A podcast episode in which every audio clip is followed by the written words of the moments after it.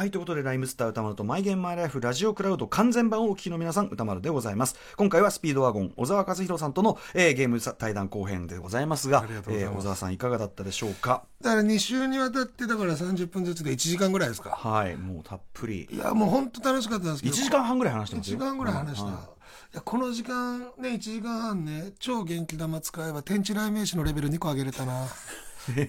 あ、失礼、ドラクエ10の話です。すいませんね、まあそんぐらいね、そんぐらい常にレベル上げのことね。すいません、はい、だってレベル上げは時間使えば使うことできるわけだからね、それはね。でもあのレベル上げっていう作業誰考えたんでしょうね。まあそうな、どっから来たんですかね。確かにね、終わりなきだもんね。でも今やその僕が好きなそういうオープンワールドのアクションゲームでもレベル上げの概念がどんどん入ってきちゃって、入ってんですか。そういうアイテムをそれなりになんていうかな、ミッションをクリアするとレベルが上がってできることが増えるみたいなのがやっぱり概念が入ってきちゃって、でやっぱカンストしたくなるっていうか、だからもう本当にひでえゲーマーひでゲーマーひでそうそう、ゲーマーってやっぱカンストしたい派の人とライトユーザーだとどっちが多いんですかね。まあいや当然ライトユーザーの方が多いんでしょうけどね。でも何でもそのドハツ店の益子さん、あ、益子さんだってモンハンでよく知ってる、そう益子さんとかは割と何でもカウンストフォールアウトっていう超広大なマップの、もう広大にも程があるゲームなんだけど、それを 100% クリアまでいくって言ってるんだけど、正気の沙汰じゃないですよこれ本当にマジで。で益子さんはもう完全にね、いろいろ滞らせてもゲームやるっていう。だからあの人は我々は作業だけど、あの人はほらロードコーリングの人だからロードコーリングっていうのがアルバム出してるぐらいだからそんぐらいよ、ご自分でもいや確かにレコーディングも大事だしライブも大事なんだけど、俺ちょっと救わなきゃならない村があるからさ俺が行かねえとさ、かっこいいな、かっこいいのかなみたいな話も含めたラジオ、マイゲームマイライフラジオクラウド完全版お聞きください。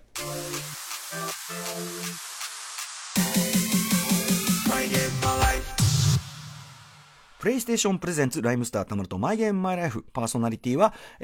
今のところゴッドオブウォーの最新作を、序盤をまだ手をつけたまま、ちょっとここのとこねイベントとか挟んでなかなか忙しかったのでなかなか進められていなくて心苦しい、ライムスター歌丸でございます。ということで、通算62回目となるこの番組、今週はですね、先週に引き続きお笑いコンビスピードワゴンの小沢和弘さんでございます。いやーもう小沢さん最高ですね。僕もなんかそのやっぱり小沢さんのね、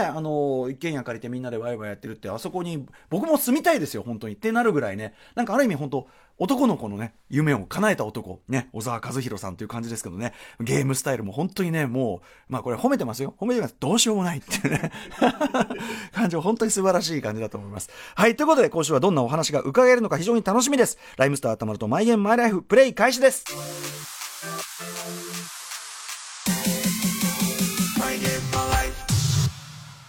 この番組はゲームの思い出や自分のプレイスタイルについて楽しく語らうゲームトークバラエティ。今夜登場するのは先週に引き続きお笑いコンビスピードワゴンの小沢和弘さんです。前回意外な人と意外なタイトルの話題で盛り上がった小沢さん。今回もまた意外な盛り上がりから始まるそうですよ。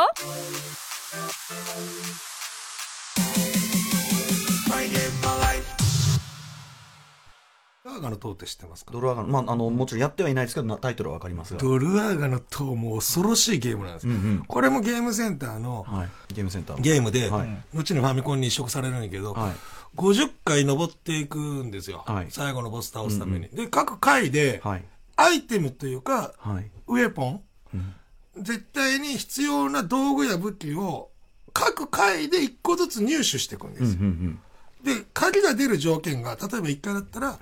ここの壁を2回壊すとか、このモンスターを3匹倒すとか、各回ごとに条件があるんですよ、でモンスター例えば A、B、C の順番でモンスターを倒すとか、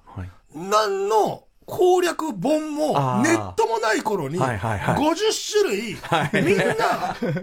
試行錯誤し続け、だからこれファミコンに移植されたからまだいいけど、ゲームセンターで毎回100円奪いつつ、それやばいですね。恐ろしいゲームあったんですよ。確かに。ただめちゃめちゃ面白い。めちゃめちゃ面白いよね、ドルアーガの塔って。めちゃめちゃ面白いです。これやっぱ、あ、2回叩くとおっしゃったけど、これがだから1回でもダメ3回でもダメっていうのを2回壁叩くと鍵が出るとか、うん、何のヒントもないの、はい、分かるわけなくないですか、分かるわけがないでゲームセンターにだけの、はい、うん、ファミコンに移植された時はそれできなかったけど、うん、ゲームセンターでは2プレイヤーボタンを押すっていうのがあったのだからコントローラーとかじゃなくてもう一人参加するボタンを押すと、そんなメタ的な、もうむちゃくちゃだなあのゲームだけどめちゃくちゃ面白かったそれでもやっぱ情報をこう横で結局ネットもない時代だけど口コミでなんか知んないけどみんな最終的にイケてるのよ、うん、やっぱ日本全国こう子供噂ネットワークっていうかだからあったんでしょう ねネットなかったのにみんななぜか、うん、あそこはこうやるんだよってなんとなく知ってましたよね、うん、まさに子供たち噂ネットワークみたいなのにさ、そのゲームとそれにだって触発されて伊藤聖子さん多分ノーライフキングね書かれたんだろうから、このその感じじゃない、攻略を知ってるとワンコインで延々長い時間できるんですよ。だからあ逆に言えばできれば一番ゲームセンターで安上がりで長く楽しむのはドロワーガだったんじゃないかと当時小沢さんじゃないけど、やっぱりずっとねゲームセンターってさずっといられるかどうか、うん、お金尽きたらおしまいだから、うん、それありましたよね、うん、だからできるだけ長くいるためにはみたいなありますよね。なるほどなるほど。だからその感じね、確かに勉強になった。あ、すみません、あのね、で問題は小沢さんって今普通に言いましたけど、スピードワゴンの小沢和弘さんですっていうのを言ってないまま番組が始まっているっていうね今週もよろしくお願いします、はい、もうね話がシームレスにね、何しろその構成作家古川光さんとの世代的シンクロがもう異常というあたりが先週からね、うん、伺ってまいります。先週の印象に残ってるのはそれとやっぱり小沢さんの同行したそのなんていうの作業プレイスタイル全てにおいて歌丸さん、はい、だから僕これ映画好きな人に聞きたいんですけど、はい例えばうちの事務所の後輩に有村コンっているんですよ。はいはいはい、アリコンさん。アリコンさんは映画4本とか同時につける、はい、らしいですね。俺ね、うん、ゲームああいうスタイルでやってる俺が言うのもあれだけど、はいそんな映画4本同時に流して見てるやつが映画評論家名乗るなよ俺は本当に思ってますよ。多分アリコンさんはそのまあ動体視力とかもろもろ見慣れてて優しすぎるってそんなわけないじゃん動体視力なわけないじゃん、まあ、ちなみに、まあ、僕は絶対無理ですよ。それは無理ですよ絶対無理。映画はね映画で実際うちでその普通にだから集中して DVD 見ようってやっててさえうちだとなんかちょいちょい気が散っちゃって、うん、なんかスマホいじり出したりとかしちゃって、うんうんうんうんで肝心なこと見てなかったりして、うん、もう一回見なきゃみたいな、もう完全無駄だよみたいな、うん、だから映画だけやっぱ集中しないと僕無理です、うん、そういう作りになってるし映画は、うん、でドラマは海外ドラマでさえも多少ね、うん、緩みがあるというか、うん、そこは海外ドラマは申し訳ないけど流し見できるように作られてるもん多少はね、うん、あとどうですか僕あれですよちょっとゲームと離れちゃうけど日本語音声となおかつ字幕にして僕もですあこのねでちょっと見逃しても字幕で、うんそしてたまに日本語音声と字幕が全然違う時あるじゃないですか、はいはいはいはい、あれが来ると嬉しいの。あ、わかりますわかります翻訳者の、うんうん、なんていうの個性出してきてる時が嬉しいの、うんうんうんうん、字幕ともしくは吹き替えの方がねアレンジしてるのか、うんうん、みたいなね、うん、あ字幕こんなに略してんのに、うん、あこういうニュアンスだったかみたいな、ねうん、そうそうあれ嬉しくないですか。あります、ね、ありますわかりますわかります。だから特になんかあっちだけで通じるジョークみたいなのを、はいはいはいが字幕で出てるんだけど、うんうん、こっちだと日本語っぽい日本人向けのジョークに書いてあるのが嬉しい。なるほどなるほどはいはい、はい、ゲームの話に戻りませんかいや大丈夫です大丈夫ですでもそのね並行して走らせないと全部享受できない時代という問題がございますからね、そう今は情報が多すぎるはいということで後編はですね、はいまあ、主に今の話というか今どんな感じでやってるかみたいなねお話を伺っていきたいんですけど、ゲームスタイルは所有してるのはプレステ4ビータスイッチWii、3DS、Xbox あとは機械なんかありましたっけ、まあ、Xbox One とか360って言うんだけど、うん、360から Xbox One っていうその最新のやつとか、うん、それしかないありますかね。まあでもほぼほぼまあ網羅っていうかねそうですね感じですね。 3DS に至っては6台ぐらいある。6台それ使い潰しじゃなくてだから使い潰したのもあるしなんかサイズ大きくなったら買うとか、はいはいはいはい、ライトがついたら買うとかうんなるほど。常にだから常に携帯機はだから常にやりたいタイプってことですね。だから今はスイッチを持ち歩いてますけど、うんうんうん、やっぱロケとかもね多いでしょうから、はい、やっぱロケ中は今ニヤリとされましたけど本当にだからポケット Wi-Fi も持ち歩いて、はい、だからドラクエのオンラインやっちゃうんですよね。ああ、うん、ずっとやってるというだってレベル上げるだけは永遠に出てるじゃないですか、まあそうですね、ストーリーは進めれないけど、はい、仕事中は、はい、え仕事中は楽屋中は楽屋中ね、はい、これずっとやって、はい、だからちらりと聞いた話だとスピードワゴン井戸田さんは遠く行くのが嫌だからロケ嫌がるんだけど小沢さんはゲームができるからロケ大好きっていう、本当にね移動時間が大好きなんですよ、まあ、飛行機でも、うん、電車でも誰にも文句言われることなくゲームできるじゃないですか、うん、まあ確かに誰も移動してなくても言いませんけどね別に小沢さんにね純はねゲームあんま好きじゃないっていうか、うん、得意じゃないんですよ、はいはい、ドラクエのね9、うん、その時に自分で4人分名前入れるんですよ、例えば、はい、僕だったら小沢とか、うんはい、歌丸さんとか、はい、古川さんとか入れるとするじゃない、はいはい純よくゲームのこと分かってないから、はい、4人のパーティーが糸だ純糸ちゃん糸だだから誰が何を全員自分の名前にしちゃってるから誰が今どういう状態か純分かんなくなっちゃってて全部自分っていうで純ね可愛いなでもダーマの神殿っていうのがあるんですよ、はい、そこは転職とかできる神殿なんですよ、うん、でドラクエシリーズには仕草っていうのがあって例えば挨拶手を振るとか、うん、お辞儀するとか、はい、でダーマの神殿の扉を開けるのは神殿の前でお辞儀の仕草をすると神殿の扉が開くんですよ、うんうん、でもジュンはそういうのやったことなくて、うんうん、ジュンって相方ですよ、はいはいわかりますでジュンがそういうのやったことないから、はい、ダーマの神殿入れないんだけどどうすればいいって言って、うん、じゃあお辞儀しろよって言ったら俺にお願いしますって教えてくださいって教えてくださいってお辞儀したんだからかわいい絶対かわいいですね井戸田さんね面白いですよさすがお尻の穴がねめちゃめちゃ綺麗なだけのことがあるというね驚くほど綺麗っていうねはい、あちなみにそうだ、ハードの話でいうと、うん、ファミコンとその今現行の PS4 とかスイッチの間ってどうですかねその通った道、うん、スーパーファミコン PC エンジンかなお PC エンジンスーパーファミコンセガサターンは行かなかった、はい、メガドライブも行かなかったセガ派じゃない正直今は別として、うんうん、僕野球が好きだから野球で例えると、はい、セガって、はいパリーグじゃないまあまあまあまあまあそうですねまあまあいや全然怒られそうなこと言うよねいや全くそうですでもそうでしょまあもちろんそうですよでも僕ね篠塚っていう選手で野球始めたんですよ、はい、少年野球やったんですよ巨人のね、はい、でやっぱセリーグ巨人ドラクエみたいなもんであそうかやっぱり巨人大砲玉上じゃないけどもうちょっと王道が好きというか、うん、そうなんですよねだからセガシリーズメガドライブセガサタンとかは、まあ、じゃない方ですよねやっぱ影の方ですよねパリーグだってして、まあパリーグ今パリーグめちゃめちゃ盛り上がるからそうですよだから今こそですよ、うん、今こそ世界だって思いますよ、うん、全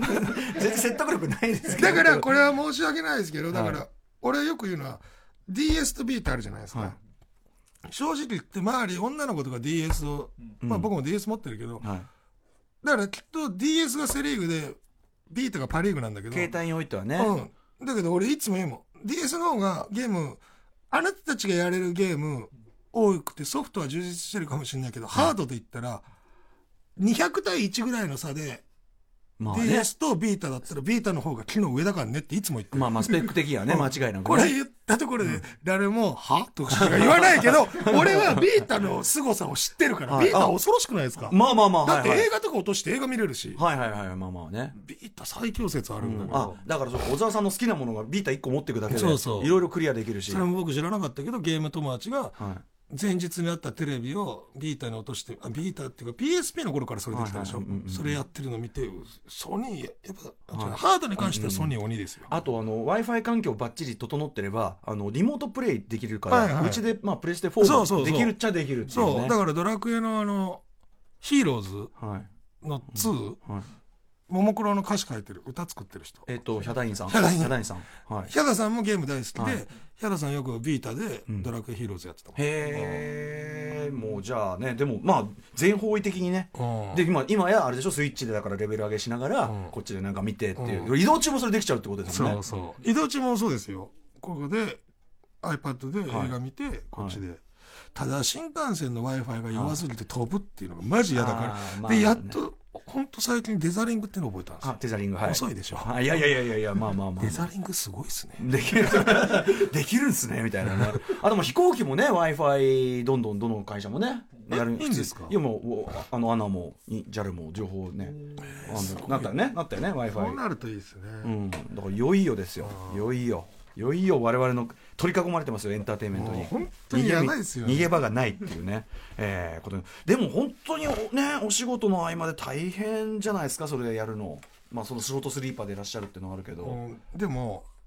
気取ったこと言っていいですか。ああ気取ったこと。仕事っていう考え方があんまなくて、はい、だから今日はこの時間も仕事と思ってきてなくて、歌丸さんと喋ったりして遊ぶという考え、はい、ああでもそれはありがたいですね。だから、うん、ゲームも、うん、これも遊びだと思ってるからそんなにあんまなるほど。いや素敵な考え方だと思います、ね、逆に小沢さんの場合ねあのゲームの方が仕事っぽいじゃねえかそうそうそう逆にそっちが義務っぽくなってるじゃねえかっていうね。ゲームやってる時が一番リラックス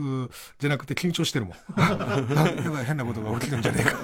えかでもその割に寝落ちするまでやったりしてるじゃないですか雑なプレイの仕方だからダメでも楽しいって、ね、そうですね、うんうん。ちなみに、そうゲームのジャンルこれ皆さんね、うん、ゲストの皆さんやっぱもう10人十色で、うん、まず好きなジャンルっていうのをあえてくくるならありますか。ゲームジャンルで言うとこれって確固たるジャンルはだからロールプレイングも好きだしシミュレーションとかみたいに、はい、ずっと永遠にだから信長の野望シリーズとかも好きだから永遠でやれるゲームが好きなんだけど、うんうん、全部に言える共通点は、はい、一人用が好き。あ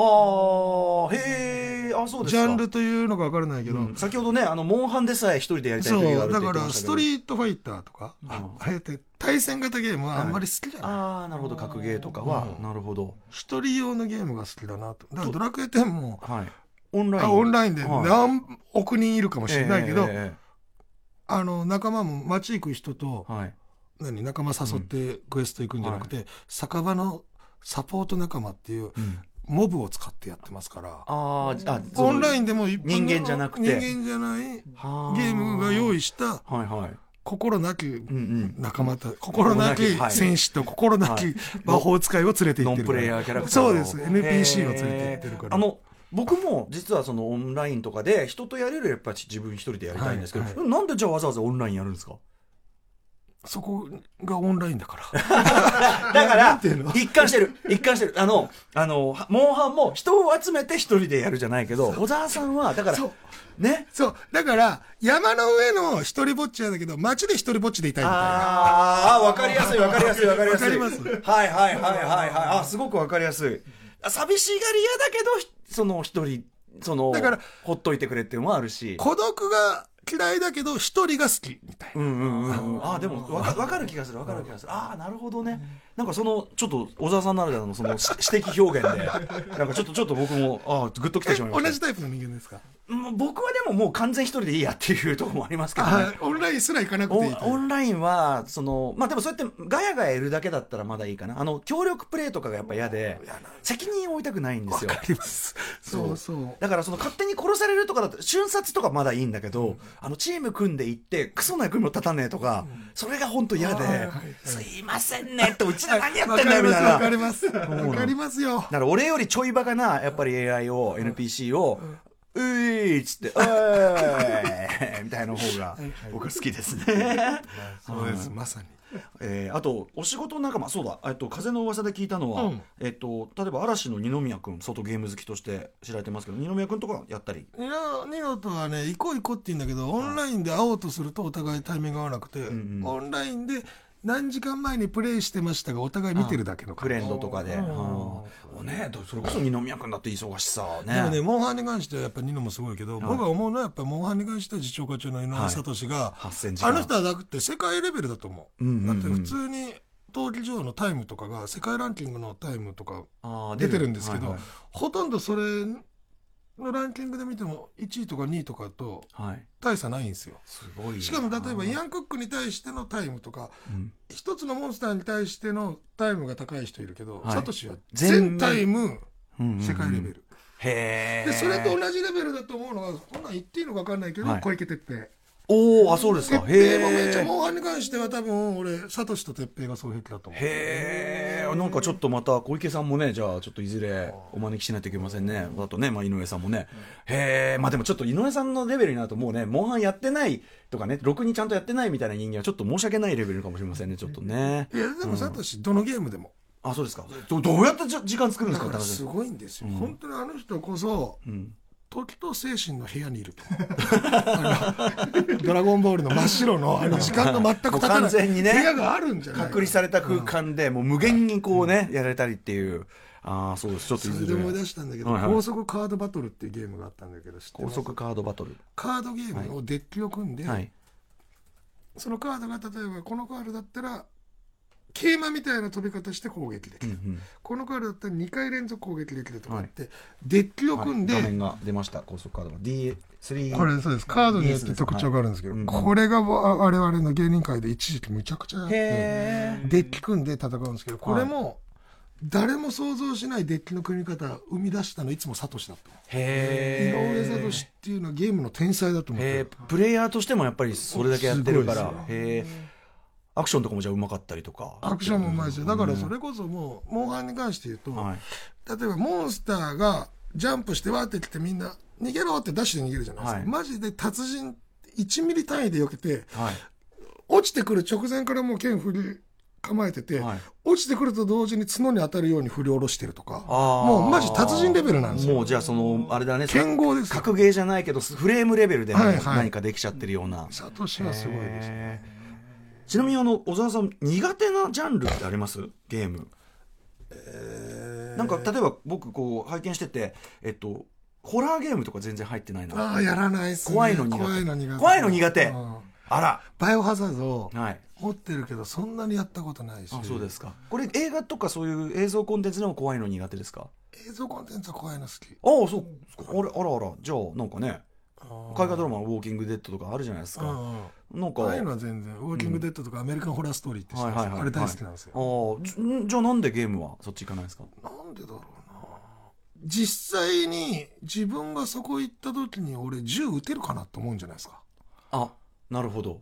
え、どういうこと？なるほどって言っちゃったけどなんだろうとにかくなんだろう、確かホラーゲームあんまり出会わなかったな、うん、でも唯一やったことあるのスイートホーム。あー、カプコンのね、はい、ファミコンの、はい、あの人誰でしたっけ？監督黒沢清さんです。はい。あ、そうでしたっけ？伊丹十三制作で監督は黒沢清さん。そうで大もめしたというね。そう、はい、それはやりましたね、うん、これもコマンド型 RPG みたいなやつじゃなかったっけ最初かな。はいはい、うん、あ、違うわ、ロープレイですかね。はい、これはやったことあるな、子供の頃、はい、これが最後かもしれない。あとアクションっていうか、アクションもあんまやらないねですかね。でもね、僕らが子供の頃カプコンが戦いのバンカーとかもそうだけど、はい、戦いのバンカーすっごいカプコン強い時代ありましたよね、うん、まあ今もずっと強いですから、はい、まあ格ゲーとかはねやっぱカプコンってイメージあります。戦いのバンカー好きだったね。一回発売されてすぐ回収騒ぎになりましたね。戦いのバンカー多分発売されてすぐ回収になったんですよ。なんかソフトにバグが見つかって、これは、魔界村とかと同じ時代に出たと、はい、横スクロールアクションとかですかね。そう、これはすごいやったな。へえ、なんかやっぱ変わったゲームやってますね、ちょっとね、今まで初めて出た戦いのバンカー。へえ、いわゆるその洋芸とかはやらないんですか？僕は全然やらないですけど、後輩たちがヘッドセットつけてみんなでそれやってる、もうその世代だ、もうコールオブデューティーでやってますね。ああいうこうオープンワールドで、まあ、それこそ延々できる系ではあるんですよ。こう例えばグランドセフトオートとか、はいはい、もう広大なもうマップがあって、でその中でまあもうありとあらゆることができるっていうような、あんまそういうのやらないですか？やらないんですけど、今僕チュートリアルの徳井くんと、はい、増本っていう構成作家と3人で一軒家借りてるんですけど、はいはい、4月から、ね、はい、大阪から大自然っていう漫才師が東京上京してきたけど、まだ家がないからって言って住ませてるんですよ、はいはい。昨日そいつの部屋からずっと話し声するから怖っと思って覗いたら、ヘッドセットつけてゲームやってて、はいはい、はい、マジ怖かったっていうどうでもいい話。いや全然俺の問いかけと違う話なんだけど、いいですよ、面白い。若い世代はそういうのやっぱやるんだなと。それ何のゲームやってたか分かります？でもなんかね、銃で撃つやつ、なんかね、4人でなんかどっかに探しに行って敵を、なんか敵の組織と戦ってるみたいなやつやってましたよ、うんうん、なんか今ね、もちろんね PUBG とかね、もうめちゃめちゃ盛んですから、またもね、これがまた面白いんですよ、残念ながら。面白いですか？歌丸さんってサバゲーとかもやるんですか？サバゲーはね、僕やんない。ガンマニアでもあるし、うん、打つゲームは好きなんだけど、自分が動くのは嫌っていうでも資質僕分かる気がします、うん、なんかね、なんかそのなんでゲーム好きかって言ったら、自分ができないことをやるからなのに。まさに、うん、だからWii が出た時に、はい、自分の体を動かしてゲームができるってあるじゃん、はいはい、はと思いませんでした。いや、まあ、最初は、あ、すごい、バーチャル最高みたいな感じで、Xbox でも、なんだっけ、Xbox、あります、あります。うちの Xbox、それ。そうそう。それで、スター・ウォーズのやつとか出て、キネクトで、で、その、フォースが使える、スター・ウォーズ好きだから、その、フォースが使えるって、こう、手でこう、持ち上げたりできるって、やったーなんてこうやってやってんだけど、なんていうのかな。途中やっぱ疲れてきちゃって、なんだよと。こういうのが嫌だから、そう。ゲームやってんのに。まさに。ドラクエの剣使うやつもそうだけど、ドラクエソードみたいなのあったじゃん。はい。ウィーかなんかでも。あれもマジ意味わかんない。疲れてきちゃって。そう。だから、レディープレイヤー1で戦うときみんな体こう動かしてるんですけど、いや、それやったら身体能力が直接問われることになる。本当のバーチャルはそういうことじゃねえからっていうね。プラも京志郎世代だから、あれもだから結局プラモと戦わせるんだけど、実際に自分が動いた能力の差で負けたらゲーム意味なくないっていうことですからね。すごい今ゲームの進化が間違った方向に行ってると私は危惧してますよ本当に。 VR、 まあちょっとそうだ、後で後ほどね VR そのやっていただこうと思うんですけど、 VR やったことありますか？番組の企画ではあるんですけど、それこそ怖いやつ、怖い、バイオザーのキッチンかな、ひょっとしてなんかありますよね、こうやって縛り付けられてなんかやられるとかですかね。わからないですけど怖いのやった、ぜひちょっと小沢さんがもう、ソフトは購入されてると伺ってる人食い大足のトリコこれもやってますよ、はい、の VR デモ映像があって、これすごかった。僕さっき体験してきたんですけど、これ素晴らしかったんで。トリコシリーズはワンダと巨像もあるでしょ、はい、とか松本さんが大好きなんですよ。松本さんがワンダと巨像とトリコ大好き。マジっすか？それの影響で僕トリコ始めたんですもん。てか松本さんゲームってイメージな、もともとは落ちゲーっていうかぷよぷよ大好きで、あの人意外とゲームやってます。あ、そうですか、はい。しかもなんかちょっとね、以降とかちょっとなんかアーティスティックなね、そのまあでもそっか、でもご自分もねあれ作られたりしてるから、へえ、なるほど。ちょっとぜひ後ほど、人食い大足のトリコのちょっと VR 体験をですね、番組ではこれちょっと様子流せないけど、映像をどっかに流したりするようにちょっと撮ったりしようかなって。ね、VR って何が面白いって、やってる人の様子を見るのもまた楽しいっていう。やだ、見られるの。要するにこう何もないとこでわーとか驚いてるわけですよ。とかサマーレッスンっていう女の子の部屋で、女子高生の部屋でその家庭教師をやるというね。それがやりたい、それで女の子がこう顔を近づけると、やっぱおお近い、もう CG キャラなんですよ。なんだけど、おおちょっとなんだよでこうちょっと後ろ向いてこう本取ってたりするときに、思わずこう下をね向いてしまう。でその視線が僕ら外から見てる人間に、お前が今どこを見てるかこっちを。マジやだやられたくないよそんなのやだよ、これが最高っていうのがねありますけどね。あとそうだ、まあちょっとね前編でも伺いましたけど、ゲームをやる時のセッティングっていうか体勢、皆さん伺ってるんですよ。こうソファーなのか、クッションこうやって楽な姿勢なのか。でももう今は本当に寝転がって、はい、横を向いた状態でここに iPad 立てて、はい、この状態、海外ドラマ、これは iPad は海外ドラマ立てて、はい、これですね、必ずそれはながらは絶対やるんですね。で本体のメインの方で、はい、だから野球流す時もあるし、本体のメインでモンハンワールドやって足でレベル上げっていう状態もありますから足ではドラクエのレベル上げをして走ってそれってもう一回伺いますけど、一個一個楽しめてるんですか？だからもう本当に苦行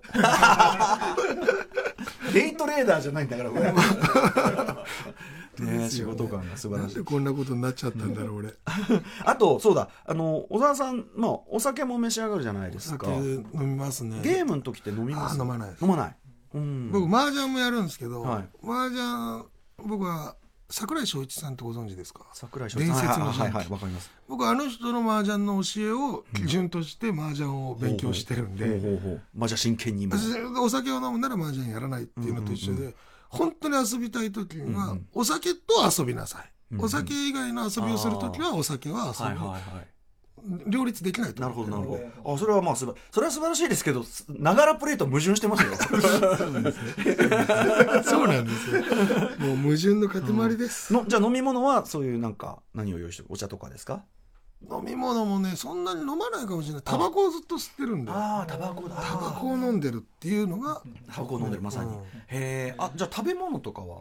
僕手が汚れるから、人生でポテトチップス20袋食ったことないかも。10袋いってないかも。まあ、食べてない方ですね、これね、間違いなくね。10袋少ない方ですよね。間違いないです、間違いないです。全然結構食べましたね。人んち行ってあれ食うとかだけど、うん、あそうですか。自分家で絶対。スタジオで結構こうお菓子用意してあったりするじゃないですか。ああ、そしたらチョコレートオンリー。うん、ああ、なるほど。チョコだってでも手にちょっとついたりしません？矛盾の塊。矛盾ばっかなんですよ。いいですね、やっぱね。直後にその穴が出て。すぐバレる。すぐ穴が出る。キャラクター作ったと思ったらすぐバレるのよ。とかね、年齢もすぐバレちゃったとかね。いいですね。ではですね、これも皆さんに伺ってるんですけど、ゲームから学んだこと。学んだことは、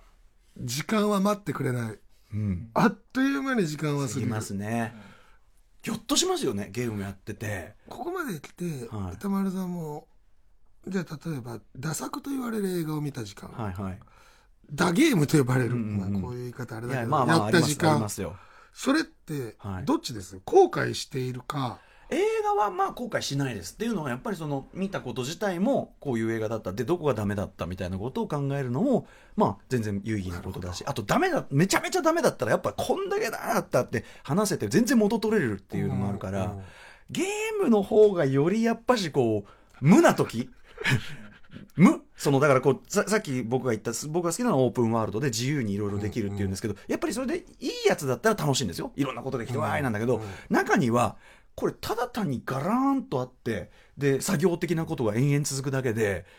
何これ面白何みたいな時があって、それを大体8時間ぐらいこうもう外がすっかり明るくなってカーなんてなってる時になって、もうバラーンっていうのありますよね。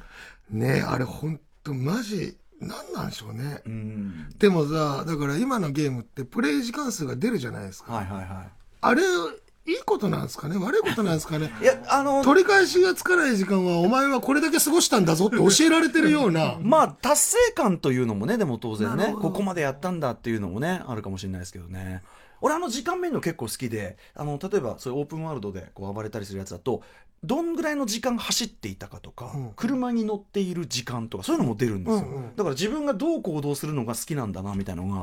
うん、見えたりして、ああなるほどみたいな、殺した人の種類みたいな、あ俺こいつ嫌いなんだ、ね、うん、そういうのを見てね、殺した生き物の数みたいなのが出てきたりしてね、面白そう、うん、まあ、時間はあっという間に過ぎるという。時間は過ぎますよ、はい、ちなみに徳井さんたちと借りてるその一軒家で、はい、皆さんでゲームやったりとかってないんですか？その時はこの番組の企画とはちょっと違うかもしれないですけど、はい、オリジナルゲームとかボードゲームやる。ああ、それもいいですね。ボードゲームはね、やっぱり一緒にそんなさ仲いい友達と一軒家いて、ね、ボードゲームあったらもう最高ですよね。それはもう夢ですよ、男の子たちの夢。本当にだからこのまま死んでいきたいし、うん、まあ今みんなうちに住んでるメンバー独身なんですけど、はい、僕の理想はどの組が結婚しても家族みんなで住みたいの。僕だから20人ぐらいでみんなで住みたいんです。ワイワイと、ああ、はい、まあそれも楽しいですね。家族じゃなくてもね。うん、あ、確かにその考え。それが理想。あ、いいですね。でその中で小沢さんは一人でいたいから。だからうちでたまに20人ぐらい集まって鍋やるときあるんですけど、はいはい、俺すぐ自分の部屋戻ってゲームやっちゃう。感じ悪いだろ。来てみんなで乾杯まではやって。はいなんか最初は楽しいねって言うけど、すぐ部屋戻ってゲームして、はい、それはもう皆さん小沢さんがそのノリで慣れてるから、みんな知ってるから、うん、いいですね。でもなんかちょっとわかる気がする、はい、寂しいがりやだけど一人でもほっといても欲しいみたいなね。そうなんです。ああ、いいですね。まあじゃああれだ、小沢さんの心の語彙に、うん、女性が入ってこないのもわかる気がします。そうです。そんな状態じゃそんな状態ではそんな様ではあ、じゃあここで一通だけメールご紹介させてください、はい、ラジオネームピエールさん、僕のゲームの思い出といえば、うん、やはりドラクエ5の結婚イベントですね、うん、花嫁としてビアンカとフローラのどちらかを選ばなければいけないんですが、フローラの方がタイプだけどソフトにイラストが載っているビアンカを選んだ方がいい気がするというのは小学生ながらに感じており、非常に悩みました。また姉から選ばれなかった方は川に飛び込んで死ぬよという嘘をつかれたこともあり夕飯になっても食卓につかず悩んでいると切れて部屋に乗り込んできた母親にアダプターを抜かれるという強行を食らいました。だってすごい、当然知ってますよ、はい、これは、はい、結婚イベント、まあ、ちょっとでもね、これも都市伝説がいっぱいあるんですよね、はいはい、ビアンカとフローラ、ビアンカはちょっとこう勇ましいタイプ、勇ましい年上のおてんばな幼なじみのお姉さん、はいはい、フローラはお嬢様、はい、大金持ちのお嬢様どっちと結婚してストーリー進めるか、うん、これの都市伝説ご存知ですか？はい、知らないです。ビアンカとフローラの名前の由来、お、わかんないです。結婚するんですよ、はい、お家に帰ってきました、はい、ビアにするフローにするっていやこれ都市伝説がありましたよ。都市伝説です。都市伝説。なんビアその都市伝説決定的におかしいのはビアにするって言わない。あ、ご飯にするか。ビールにする。ご飯にするお風呂にするじゃないですか普通は。そうだね、ビアにしませんか。むしろ風呂上がりだもんねビアは。そうですよ。風呂を経てだもんね。絶対おかしい。なんか爪はめんだよな俺。直後に穴が出るパターンがね。でも俺ねその都市伝説聞いただけ、はい、こういうのを踏まえてドラクエって面白いなと思って、まあね、みんながね物語作ってきるから、僕はでもビアンカ選んじゃうタイプですね。あ、ビアンカ派、はい、まあさっきからバレてると思うけど、やっぱり一旦王道いっといて、はい、2周目でフローラ選ぶタイプ。なるほど。2回やるからやっぱ全部カンストしたいから、ソフトにイラストが載っている側をねセリーグ側をね悔しい、そう言われると悔しい。なんかセリーグでしかも巨人、あー悔しい巨人のエースが好きみたいな。悔しいいやいいですよ本当にね。いや最高ですね小沢さんね。もう一人でも今増えたんだよ、あ、選べるのがあのねドラクエその11だと。そうそう、ここにほらデボラっていうS の女王様的なムチを使う、やっぱ時代ですねこれね。今もう3人で選ぶようになったの。へえ、あ、本当。なんか完全になんかジュリアナギャルみたいな感じになってますね。なんかねキャバ嬢っていうか、だからどれ選ぶかっていう選択肢が今増えたんですよ。なるほどね。ドラクエにもこういうね時代の波が来ているということで、はい、ということでその貴重なゲームの時間を削るはい、お仕事させてしまい申し訳ございませんでした。いやビアって風呂の話マジ後悔いや最高ですよ。本当ですか、はい、ということでまたぜひちょっと、まあ、別の番組でもこの番組の前にやってる番組もありますし、ぜひぜひお願いします、まあ、アベマの方でも、ね、月曜にじゃあお邪魔しようかな。あ、来てください来てください、ジェムも喜ぶし、はい、ぜひぜひよろしくお願いします。お願いします、はい、ということでスピードワゴンの小沢和弘さんでした。ありがとうございました。ありがとうございました。